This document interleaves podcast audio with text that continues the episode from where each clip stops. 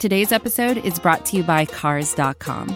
With over 2 million vehicles and 50,000 more added every day, Cars.com will match you with the perfect car for you, your budget, your life, your style. And if you're ready to say goodbye to your current car, Cars.com will get you an instant offer to cash it in. Just start by entering your license plate and get matched with a local dealer who will write you the check. So whether you're looking to buy or sell, just go to Cars.com. It's magical.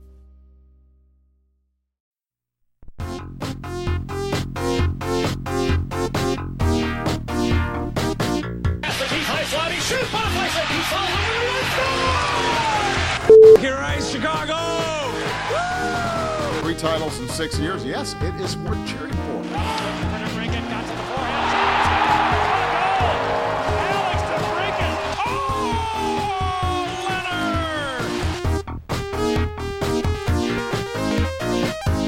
Welcome to another episode of Musings on Madison here on the Second City Hockey Podcast Network. I'm your host, Dave Melton, managing editor here at Second City Hockey, and I've got my two usual line mates with me tonight. First up, it is the analytics darling of Second City Hockey, Shepard Price. Hi, just go vote. Early voting is open in Illinois. Go vote. Did you vote already? I am a early voting judge in the county Oh. DuPage. Ooh. Yeah, So, so do we have to call you Judge Price now? no, I haven't, I haven't, I haven't earned your honorable yet. Okay, well, that you know, something to strive for still. Yeah, exactly.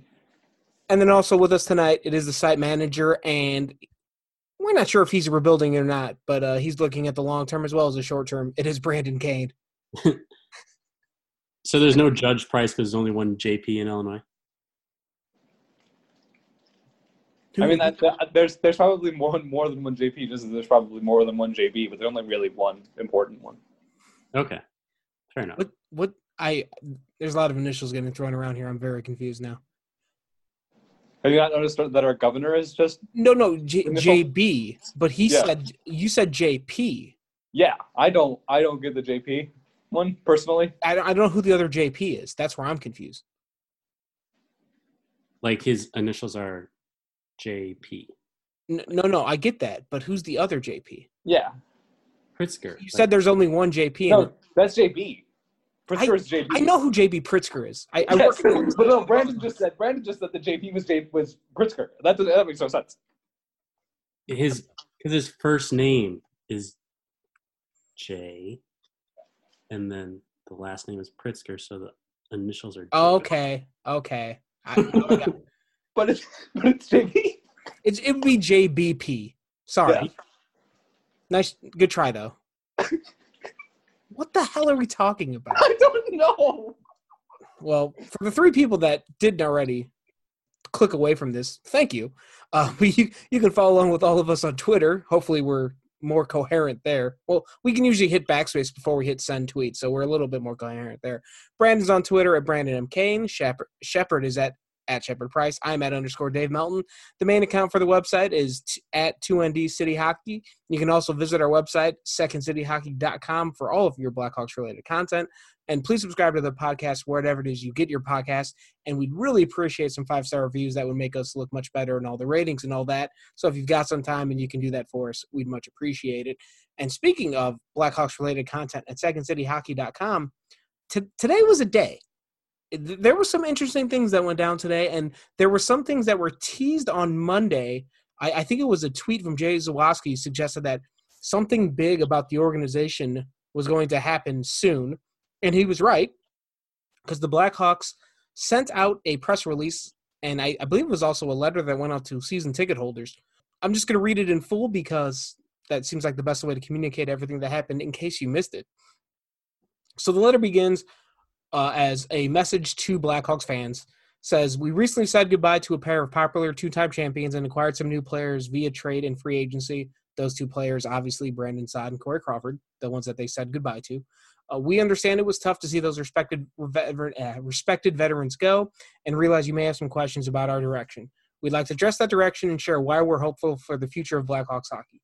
We're committed to developing young players and rebuilding our roster. We want more than another window to win.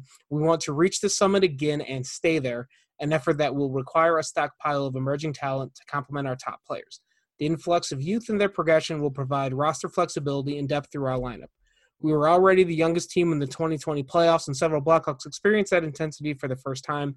This will help to further establish a culture that embraces the grind of improvement, driven by competitors who are relentless, engaged, and motivated by a team first mentality to win. As our young players develop and learn how to win consistently, they'll make some mistakes. Inevitably, we'll miss the mark sometimes too, but we'll communicate openly with you on this journey together. We know that what comes next must be more than just words, and that inspires us. Sign the Chicago Blackhawks. Well, first off, uh, just initial reaction. It does sound there's some similarities to what the New York Rangers did two or three years ago when they announced that they were essentially not really winning in the or not so hell bent on winning in the short term and they were going to look more long term. And that's kind of what it took a while for them to get there. But I think the immediate suspicion was that Henrik Lundqvist was on his way out of town. And I think he, he finally left in this offseason. But I don't know, Brandon Shepard, I'll ask you guys in a second, but it feels like they've been kind of trending this way already and so it's not surprising to see it. I don't see the word. Okay, it says rebuilding our roster. So we're we're gonna get into this later, I'm sure, about what is is not a rebuild and what the Blackhawks are doing and all that. But it was for me, it was not a surprise to see this that this is the re- direction they're going. It was a surprise to see them actually say it out loud and kind of confirm what we've been talking about almost for two years now. So I got I, I, I think it, it just for me was just some validation that I don't feel so crazy now saying that uh, the Blackhawks didn't seem so intent on going for broke every season. That it seems like they've been having a long term, longer term focus for a while, and I think this kind of validates that. So, Brandon Shepard, either one of you guys, what were your reactions to this letter that went out about one, one, two o'clock on a Tuesday afternoon? I had a similar thought to you, Dave, where it didn't come as a surprise, but the openness and transparency did. Normally, the Blackhawks are very tight-lipped with things that go on in the organization. Not that they're like hiding anything per se, but more so that they just hold things close to the vest and um, just kind of go about their business as they do. Uh, so to see this sort of transparency for the organization, I think only comes from what the Rangers did and that acceptance that they received from their fan base and the organization as a whole to say like hey we realize that we need to take a step back reset and go in a different direction to make things work not just for a short-term benefit but for a long term and obviously when you look back on it there were two seasons where they missed the playoffs they wouldn't have made the playoffs in this year if it weren't for the return to play format. So that would have been three years without a playoff appearance. And you could definitely say that when the trade deadline came in 2018, the Blackhawks could have been right in step with the Rangers and said, hey, Corey Crawford's out. We don't know if he's going to return or not. And now we're just going to reassess things and move forward with a rebuild. But for whatever reason, that wasn't communicated publicly and they kind of went on this re-win retooling whatever term was thrown out in exit interviews and then it just came to a point of the pandemic hit and john mcdonough was fired from his role as president in april and then danny wirtz stepped in as interim president came to the return to play. Danny Wirtz was in Edmonton along with the team, had conversations with Stan Bowman and other members of the front office, won the qualifying round series, had a five game series against Vegas, and what about two months later, we see this rebuilding message. Like you said, Brandon, like it's they they could have done it like the year Crawford went down and missed most of the season with an injury, if the Blackhawks like right there decided to just like blow everything up and start over, I, I feel like it would have been understood and kind of accepted. But it seems like they kind of did anyway, because like that's that's kind of when some of the, you know, that's when some of the younger players the younger players that you're seeing now at the NHL level, that's when some of them started getting acquired or uh, started making their way up to the NHL. So it's not um like I said earlier, like it seems like they're just confirming what we've thought for a while now. So uh Shepard, what about you? What do you think about this whole situation? Uh to go into the rebuilding debate, they're not rebuilding. Uh, rebuilding means taking the, the team apart and actually trading the players on this team who are on the wrong side of 30, who are valuable to other teams as well as this team. Um, this is not a rebuild. Let's just start there. Not a rebuild. B, I also don't understand what's wrong in Stan Bowman's head because his definition of youth is different than my definition of youth. His definition of youth includes a 25 year old defenseman instead of, you know, the two 21 year old defensemen that are on this team that like they could use instead of the 25 year old defenseman. Um, let alone the 34 year old defenseman and the 37 year old defenseman. So I don't know what young players he means. If he means Alex Nylander, this team is doomed because that's the only real forward besides Kirby Dach who's gotten playing time as a young forward. Dominik Kubalik is 24. I don't really count him as youth because they also haven't signed the 23 year old defenseman, the 23 year old forward who counts as youth. Uh, and it doesn't seem like that's a priority for them right now, uh, signing the actual youth they have. So yeah, I, I I don't see this rebuild as anything but like we're going to be mediocre for a while. We're, we're claiming we're rebuilding. We're really not because to rebuild you'd have to be bad, and they clearly don't want to be bad, even though being bad would be best for this team. Oh, 23rd in the NHL is pretty bad. It's a, uh, only a 30 team, 31 team league. The worst, the worst defense in the league, and then not really helping that this season, going into the season. Uh, that's not really helping them either. No, but they're also not going to be 27th. They're aiming to they're aiming to be like 23rd again. I, I think they're going to be worse in the standings than 23rd. I, I think you're like it's a lottery team.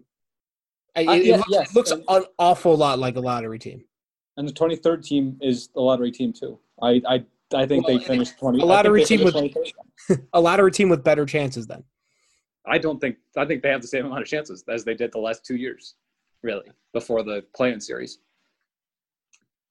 Now, I mean, I I think they're I think objectively they are worse at the NHL level right now than they were last season because you don't have Crawford, you don't have Lehner, now you don't have Brandon Saad. So right. I, I think any any they're they're like the hope, is, the hope is that Alex DeBrincat bounces back from his well, historically low season. And unless then, he's going to score 136 goals, I don't think that's going to be enough to fix what's going to be wrong with this team. I mean, Patrick Kane could probably score 100 points again if Alex DeBrincat's back in goal scoring territory. I think this is kind of where we want to seg into our next topic because so after the Blackhawks released this letter, multiple media reports came out or just uh, articles came out because uh, Stan Bowman did a full media tour after this, or before or during this whole process. He talked to uh, ESPN. There's an article from Emily Kaplan. Um, he did an hour with the Blackhawks Talk podcast that I uh, Charlie Charlie R host because I can't say his last name ever. Brandon, can you say it? I just I'm not going to just because I think it's funny when people just call him Charlie R. Okay, Charlie R. Charlie R. It is, but uh, Charlie, who uh, is a reporter for NBC Sports Chicago, he, Bowman appeared on that podcast, and then the big one that I would think we're going to talk about most here is he appeared on the Laz and Powers podcast with the Athletic, and uh, Mark Lazerus and Scott Powers talked to him for an hour, which probably is more time that he has talked to the media than all of his other media availability combined in his career because it seems like Bowman never like he would talk to the media at the end of the season, doing kind of the the post mortem after the season was over, regular season playoffs, whenever, and then maybe at the draft, and that was about it. And then you never hear from him any other time of the year. Like I heard Stan Bowman talk for an hour straight today, which is it still blows my mind that even happened. And uh, I want to credit Laz and Powers because every question that I had regarding the Blackhawks, I feel like they asked Stan Bowman and they got the answers from him. Whether or not I like the answers, that's another story. But now I do have answers. I feel like for the first time, I couldn't sense basically for the first time since they won the cup in 2015, I have a better working knowledge of what the Blackhawks plan is, what they're going to do, what they're trying to do, and uh, and how they're trying to do it than I have at any point in the last five six years.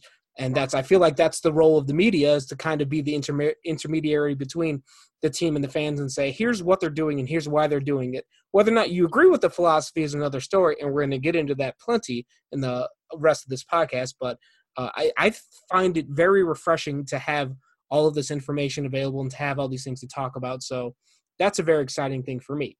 What is not an exciting thing for me is um, the short term future for the Blackhawks because, as we were just talking about a little bit there, they're going to be very bad. Next, se- it feels like they're pretty much just punting completely on next season, which isn't the worst idea in the world.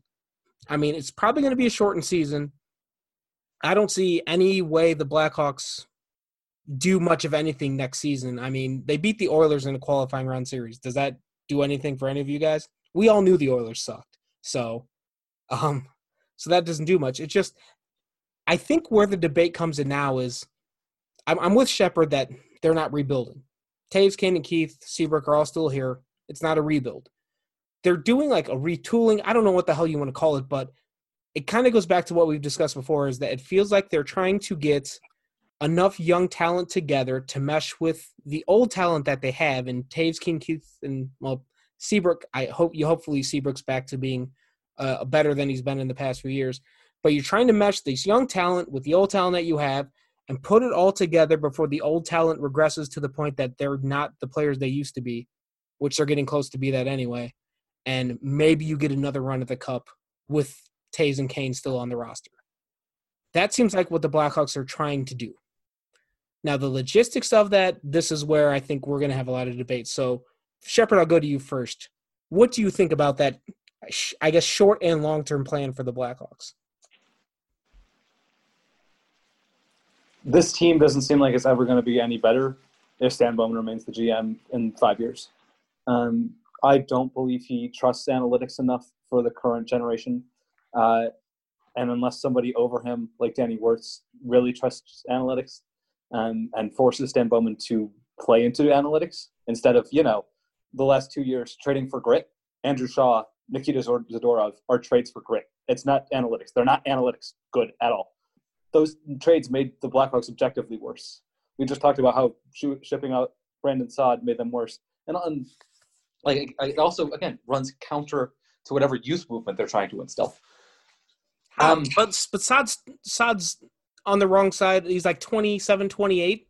Yeah, but 25 isn't much better, especially again when you It have is better, two 20 when you have two 21 year olds who are right there. And if you're going to be bad, why not try and let those 21 year olds play consistently, make the mistakes they're going to make this season, Well, so that- that they can grow from them. But that's And why they that- got rid of Olli Maatta and Slater Koekkoek. Right. What? But that again, that doesn't make any any sense either because Olli Maatta is objectively better than Nikita Zador- Zadorov, uh, Eh. and and and Eh. they're the same age, and they're the same age. Eh. Olli Maatta and Nikita Zadorov are the same age, and Olli Maatta is better. Um, okay, okay, but all right. If- Even if they're better, but Olli Maatta's under contract for what, two, three more years? Yeah, and they're going to keep Zadorov for the next two or three years. That's no, but no, but no, but all right, because this goes back to what Bowman said several times in the podcast. Is that he uh, the podcast with Laz, Laz and Powers I'm referring to? Which, by the way, go listen to it after you're done listening to ours because it's very informative. But what there's what he said several times in this podcast, and because I was thinking the same thing, they're getting their they're shedding a lot of salary because they want to have cap flexibility because with the flat cap, the way this is all going over the next few years, there might be a lot of players available through free agency and other areas because teams are going to be financially screwed. So Zadorov is on a one year contract. He's a free agent next season. The Blackhawks He's a restricted free agent next season. What? He's a restricted free agent next season. Okay, restricted free agent, and they can just decide to not tender him and let him go if, if he sucks, and they can keep him if he's good. Maatta was under contract through the end of the twenty the twenty twenty two season, so that's two more years they would have had to pay him. So this speaks to the cap flexibility. I think this is the part of the plan that I was very much on board with. Is they're they're trying to do as much as they can to have as much cap flexibility as possible to add to the roster in the next offseason when it gets here because there might be some pieces available to fill in the holes that they're going to have. Right, but if you look at next season's free agency, it's not much better than this one's. Well, I, I think it's more than just like the players that are available free agency now. It's you're going to see a lot of teams that have to, you know, players that go from entry level deals to actual contracts that are so they're going to get raises. Teams are going to have to shed salary. How many times have we gotten to a post to the end of a regular season or whatever, and we get to the restricted free agency period, and we're talking about all the guys the Blackhawks have to get rid of to get under the cap?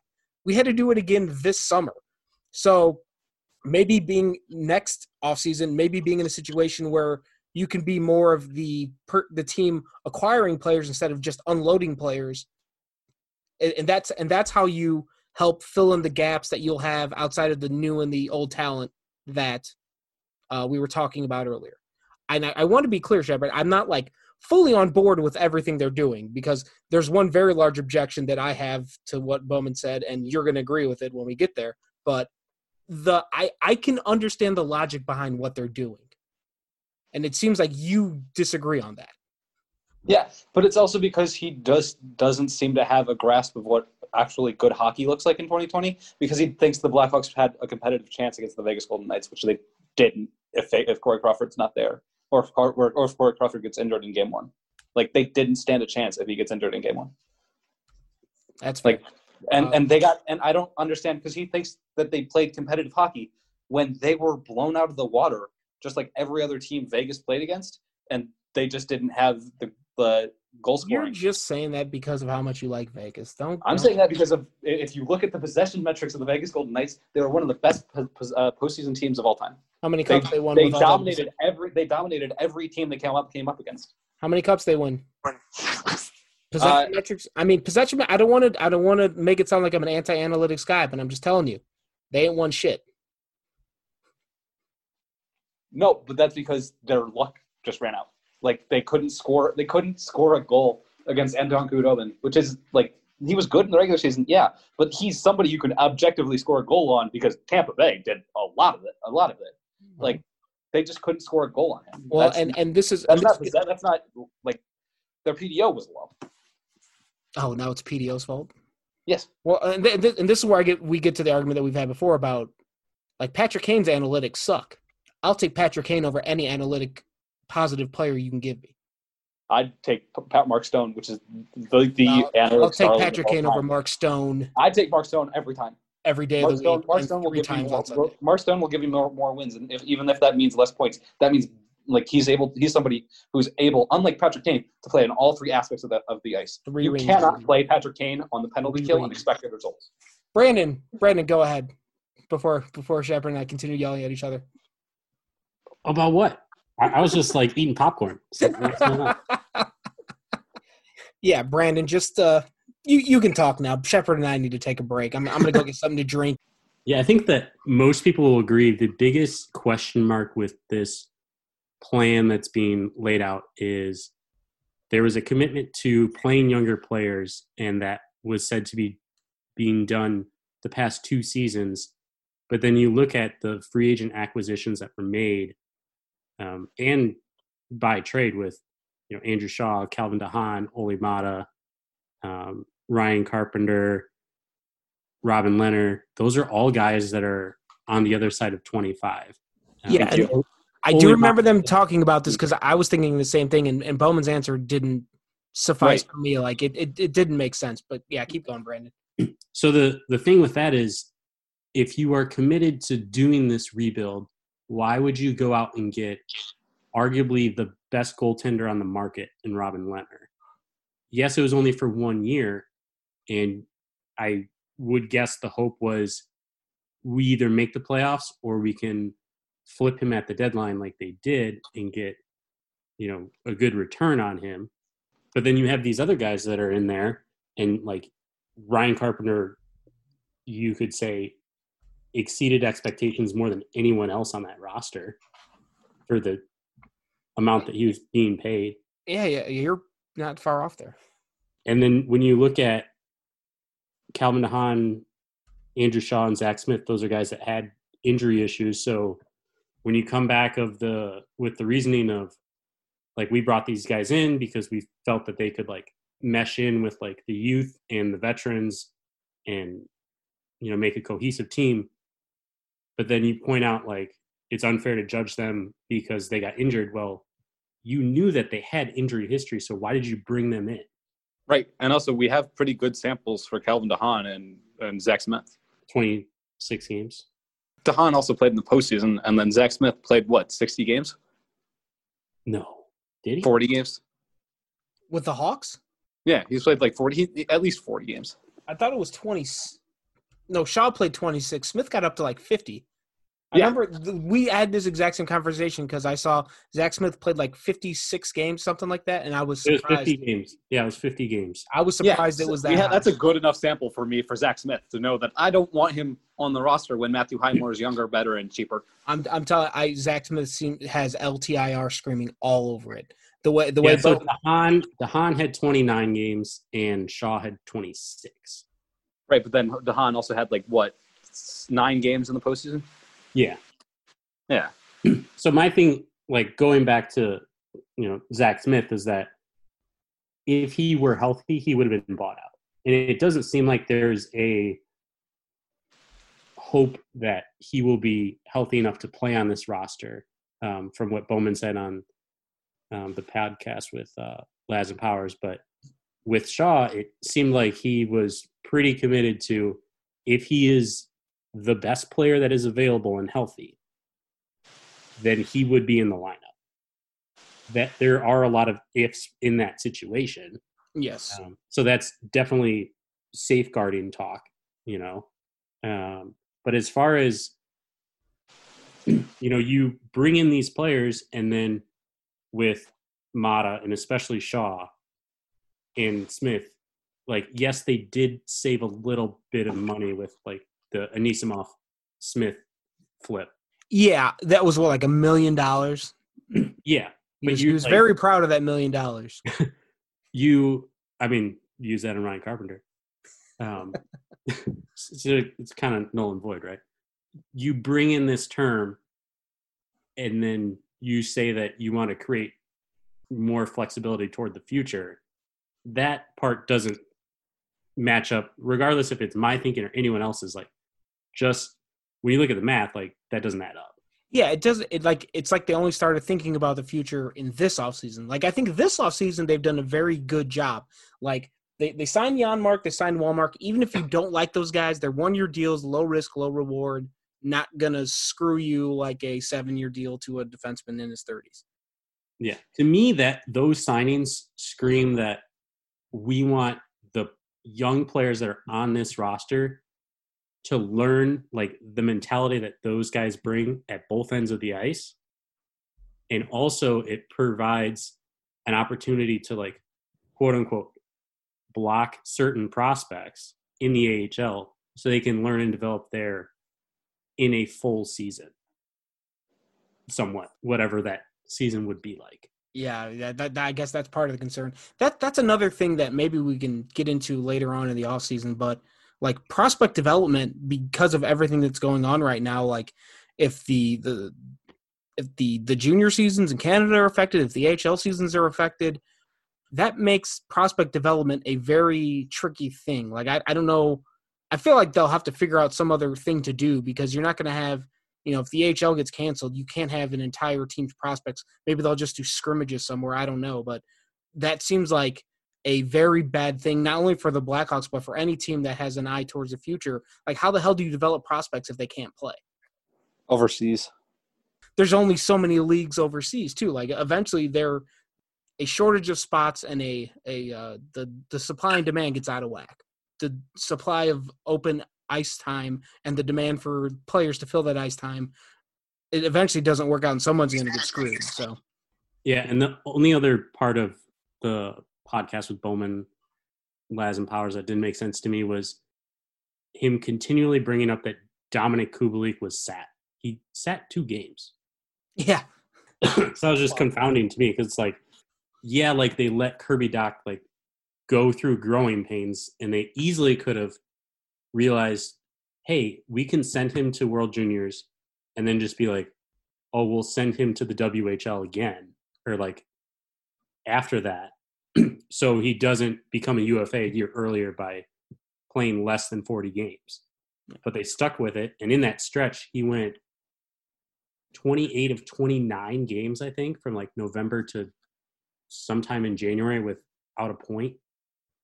and like that's not the you know grand metric of evaluating a player, but for a young guy who's used to scoring in bunches in juniors to just come to the NHL and just like for that not to happen, that's a hit for his confidence probably because that's something he's just like used to doing all his life.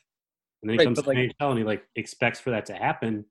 Obviously not at the same clip, but for just not to happen, like for a 19 year old kid that had Right, the, the, the, the knock on Dach coming into his draft year was that he was inconsistent for a stretch into the WHL, and he, he also had a slump where he didn't score. Like that 28 29 game stretch is not unpredictable because looking at that draft year, same exact thing happened in the WHL. Like I, it, might, it might be a knockout knock on his confidence, but it's because it's the second year in a row that's happened. yeah, and that, I also that might just be a like, feature of a game, not a bug. Yeah, but it's not like a. you just don't like expect it to be like that long of a drought, I guess, with like a 15 game streak included in that. This is advertiser content brought to you by Frito Lay. Hello, I'm Chip Murphy, here to get you ready for the big tournament. Tonight we'll break down. We break down who will be cutting. Cut! What are you two doing? Sorry, Chip. Prez here got his feathers ruffled when I told him Ruffles has zero chance of winning the title. And I was letting Dip know that she is not taking into account Ruffles' iconic ridges. Guys, it's March. We have to start talking about the tournament. We are.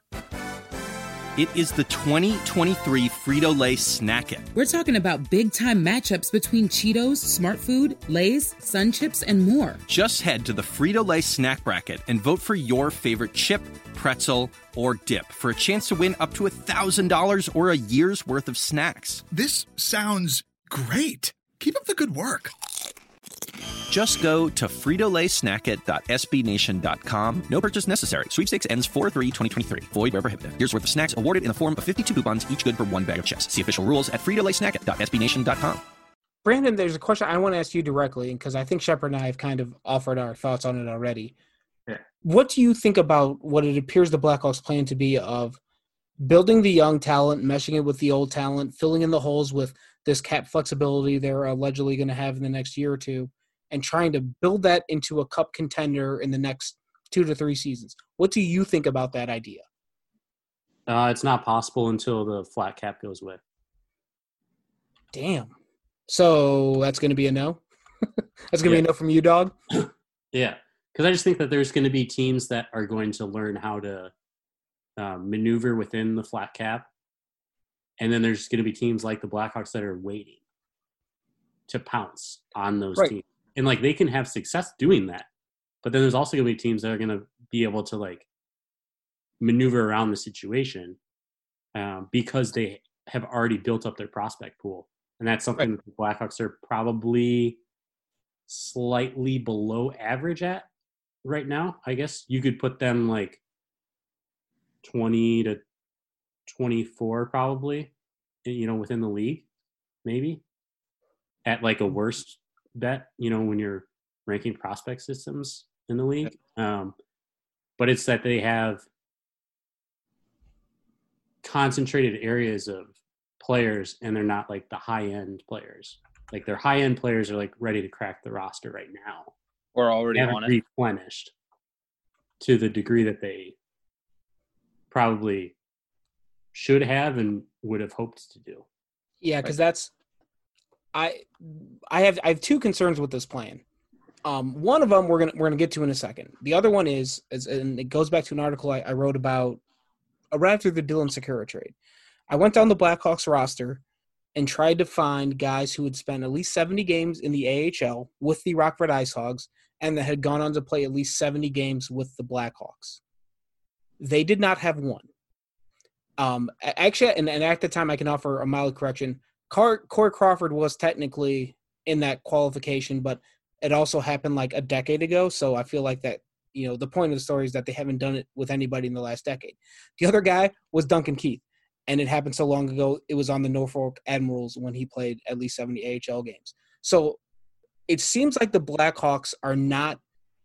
I have a belief that the Blackhawks are not developing players in Rockford. They're either going straight to the NHL or they're hanging around in Rockford for a year or two and get traded, or their contract doesn't get renewed and they're gone. I think Dylan Sikura is a pretty good uh, example of how this all works out. Brandon Pirri, the guy he was traded for, is another example of it. So you're telling me you're going to develop all these prospects, but um, you have all these guys who have already spent a full season down the AHL. The Philip Kurashevs, Mackenzie Entwistles, Brandon Hagels, Nicholas Beaudins, Nicholas Beaudins, Lucas Carlssons. Uh, this does not. I'm, I'm not going to throw goaltenders in there because that's a whole other situation. But so all of the sudden, you're going to tell me the Blackhawks are going to develop all these prospects from within when the reason they're in this entire pickle right now is because they've been god awful at developing their own prospects for the last five, six years. And maybe even longer than that, but at least the last five or six years. And that's why they have no depth right now because they haven't developed any prospects. Right. So that's a, that's a massive red flag for me because like you know, I it seems like Ian Mitchell is going to come straight to the NHL. Uh, Boqvist pretty much, mm, for the most part, bypassed the AHL.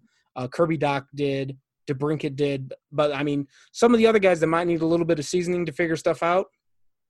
Like, I'm not sitting here and telling you I'm already giving up on Mackenzie Entwistle and Philip Kurashev, but they spent an entire season in Rockford and never made it to the NHL or never got called up to the NHL. So I'm already a little bit worried that the Blackhawks don't think they're good or something's going to happen with they're going to stay in Rockford forever and never make it up. Right, and and that probably feel that feeling doesn't go away because they signed Janmark and Wallmark instead of bringing those two up. Well, that's and that's I, Brandon kind of mentioned on that too that those guys are on one year deals. So right, but they also but they forced Kurashev and Wallmark if those two stay healthy to not be able to play in the NHL to get to not to not, not add to that seasoning. Not necessarily. I mean, you. They. I'm sure if they were, you can put a guy on waivers, and you know, like there's there's ways around it. If I feel like if Kurashev and those other guys prove they are worthy of an NHL shot, they will get it. And it sounds like they're not going to let Wallmark, Janmark, or anybody get in the way. But they also have to prove they're worth it. And the I feels like the Blackhawks need to help the players get to a level that helps them earn that shot. And that's where my question is, because as I've said, the recent history suggests they are not good at that. And then I guess the other question I have is Jeremy Colliton. Bo- yes. Bowman was asked about this, and it, he just like there, there was a report. Emily Kaplan said in her story that it's likely the Blackhawks are going to give him a contract extension. Ugh. Okay, Sh- Shepard obviously voiced his displeasure. I'm I won't say I'm in the fire Colliton immediately camp. I, I don't want to go that far. I am firmly in the camp of I don't see what he's done to earn a contract extension. Like you did, you got into the playoffs on a technicality. You you beat a really flawed, really shitty Edmonton team in a qualifying round series, and then he got run out by Vegas. So at the best, he's probably treaded water over the last couple of seasons. And I don't know what players have actively gotten miles better that suggest he's proven he can develop players. I think he's still very much unproven. I think this season should be the make or break for him, where the Blackhawks either decide to stick with him or find someone else or do what we all suspect and promote Marc Crawford to head coach. But and, Shepard, I'll let you elaborate more, but there's nothing that Jeremy Colliton has done in my eyes that suggests he's the guy. He might still do it, but he hasn't done it yet. He's not going to do it this season because they're trying to be bad this season. He's and he's fit for that job. He's fit for them trying to be bad. He is he is the ideal tank commander. He's not okay. Here's the other thing about Jeremy Colliton. We just saw a manager who's good at developing players, but not good at uh, getting them through the playoffs, get fired from the Chicago White Sox. He's not even at that level. I don't trust him to be Ricky Renteria. I'd trust Ricky Renteria to, to manage this hockey, hockey team more than I trust Jeremy Colliton. Uh, I think I actually I think Ricky Renteria is exactly what the Blackhawks need. They need somebody who will develop players, develop young players, and work well with the with the veterans that will like get them to the, playoffs and then get get out. Uh, that's not what Jeremy Colliton is. They need to find that guy. It's not Jeremy Colliton. Who is the hockey equivalent of Ricky Renteria? Denny Savard. That Maybe was my, that was my first thought because he he was the coach just before Quenneville that they fired so they could go on to to win things. But I, I feel like Savard did such a small sample size as a coach, you couldn't even really say that. Brandon, what what do you think about that? Not the Denny Savard thing, the Jeremy Colliton thing. Um, I could see them giving Colliton two years for a contract extension because the reasoning is that technically speaking, Colliton has not had a full season with his own staff. Huh? The year the year that he took over, it was mix mash. Barry Smith came down for the front office, was there for two months, and then Sheldon Brookbank was promoted from Rockford. And at the end of the season, two assistant coaches were fired, and then Tomas Mitell and Marc Crawford were brought in.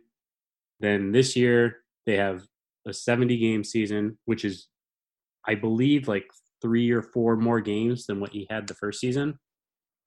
And they were what they were with them. Um, They, so they were think- who we thought they were. yeah. So I think that this season, with because it was the Bowman said it would be before the season a contract extension would come for Colliton. So this season, you would want to see progress from the, I guess, prospects that are coming in their rookie season, and also a step with Boqvist. I feel like with a top five pick like that Kirby Dach is, it's very hard to give credit to a head coach of saying that because of him, this player took this step.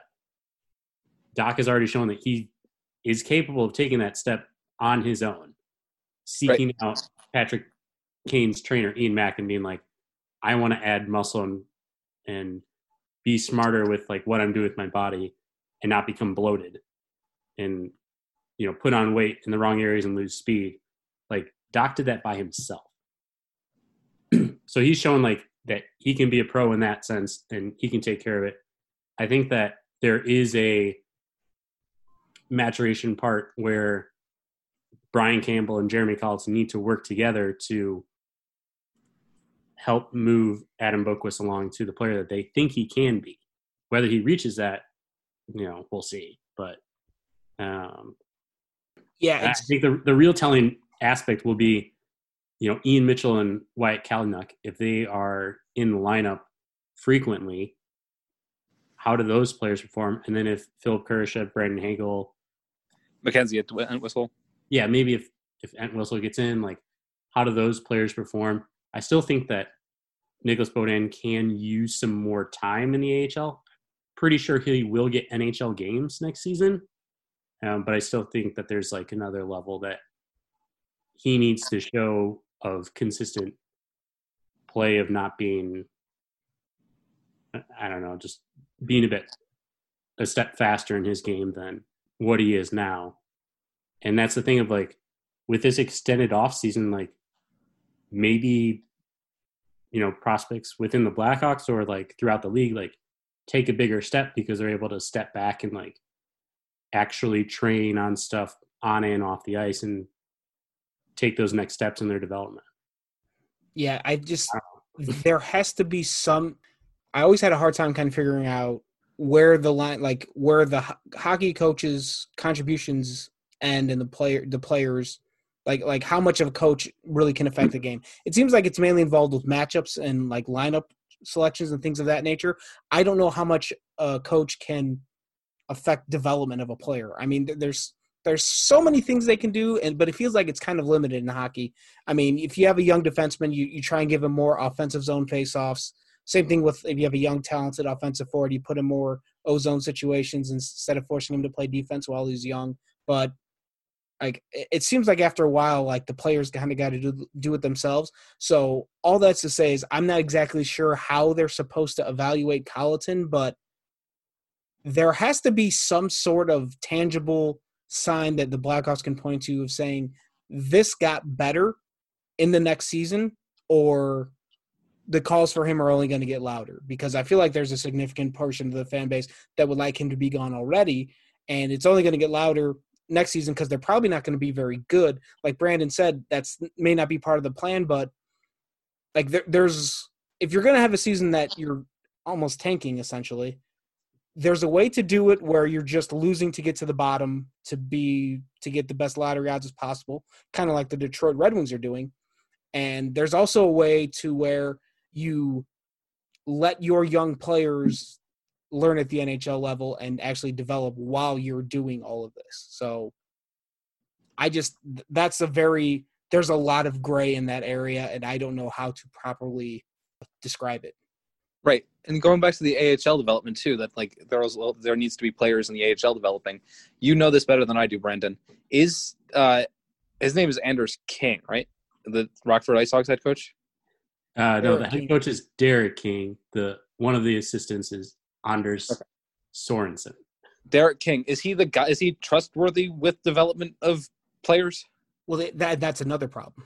Yeah, exactly. That that it might just it might not might not be an NHL problem for the Blackhawks co- coaching wise. It might be an organizational thing. I I wouldn't place any developmental blame specifically on those two individuals.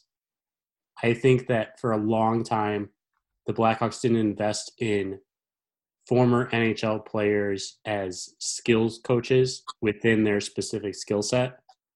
Like, yes, they brought in Yanic to like work on faceoffs and, and being a, a two way player.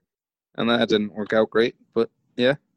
But there's there's been a concerted step forward to doing that with bringing in Brian Campbell and Chris Kunitz. So I think doing that kind of is a realization of like we can like the like quote area where the player is like playing and developing, but that doesn't mean that a team can't have their own development coaches like going to help those players, you know? Like with Boqvist in London, like they could have been like, yeah, we just trust the Hunter brothers to like develop Adam Boqvist in London. Like that's fine, whatever. But instead they were like, no, we need to have Brian Campbell go to London, work with Boqvist, go over video, see him like this is an area you can prove in if you do this. Do this, don't do that and like go over and correct things with him. I feel like that's something that can be done more, maybe more challenging this year with everything going on with the pandemic, but moving forward, I think that's definitely an avenue that can be pursued more. Yeah, it's it's going to be another. I, I think next season. I think we all now have our expectations for next season that they're probably not going to win a majority of the games, but it's all about young player development. So I guess I and I, this goes back to what I said earlier. Like I, I feel some relief that we now know what the Blackhawks are doing, and it kind of helps like reorient where you're what you're going to be watching next year. Like you know, if they lose five in a row out of the gate, you know, who cares? Did Ian Mitchell get better? Did Adam Boqvist get better? Did one of the goalies start to look better? Because that's another position we haven't really talked about much tonight, but they're going to need a goalie. So hope to God one of those three figures it out. Um, figure it out. Go ahead. Said figure it out. Yeah, figure it out, eh? um, I'm gonna watch Letterkenny after we hang up tonight. That's that's something I haven't watched in a while. But I think we can uh, start wrapping up this particular episode of Musings on Madison, so I can go watch some Letterkenny. So, uh, Brandon Shepard, any final thoughts? They really shouldn't offer Jeremy Colliton an extension until they see if again whether or not anybody, anybody, anybody on the roster gets better. I, I'm I'm right there with you, Brandon. and if nobody you? gets better, there's a lot of available head coaches, head coaching talent. Yeah, and and then that's, and then but then it's the gray area of if a player doesn't get better, like if no one gets better, you probably can ask Colliton, no questions asked. But you know, if certain player doesn't get better, they're not all going to be NHLers. Like some prospects are going to not work out, but how, do you blame the coach or do you blame the player? And that's where I I don't know how to properly navigate those waters. But uh, Brandon, what about you? What are your final thoughts? so unrelated to all the stuff that happened today with like the rebuilding memo and all that, um, I wrote a story about Kirby Dach with his one year anniversary of oh, yeah. NHL debut, and I would really appreciate if people read that story because it just worked out where I was like, sweet, like October 20th, one year anniversary. I would thought about writing this story this will be perfect. Put it on that, and then it just like got buried. So check it out. oh, great timing. It's all right, Brandon. I, I read it. It was very good. It was very interesting. It is also, I will say, if you're looking for something optimistic regarding the Blackhawks, uh, go read that story because there's a lot to like about what Kirby Dach did in his rookie season, especially when he came back from the big break in the middle of it. So, and uh, the comparisons to other number three draft picks was very eye opening for me. I, I thought it's um, it suggests that you know, the Blackhawks got another pretty good number three pick who's going to play center for him. So, Right. And and with those comparisons, keep in mind he played less games probably. fewer games. Fewer games. Yes. I knew that was which which which affects his goals above replacement max. Right, right, exactly. So I think that's going to do it for this here episode of Musings on Madison. Thank you so much for listening to this episode. We very much appreciate it. Stay tuned to SecondCityHockey.com. If any more Blackhawks news happens, we'll write about it there. Follow us all on Twitter. Brandon's at Brandon M. Kane. Shepard's at, at Shepard Price. I'm at underscore Dave Melton. Uh, subscribe to the podcast, whatever it is you get your podcasts. And any five star reviews we can get on Apple or wherever you leave reviews. It is on Apple. Uh, do that because we could use some more of them. You know, just someone other than my mom needs to leave me a five star review, please, once in my life. But that'll do it for this episode. Thanks for listening. Stay safe, wear a mask, and go Hawks.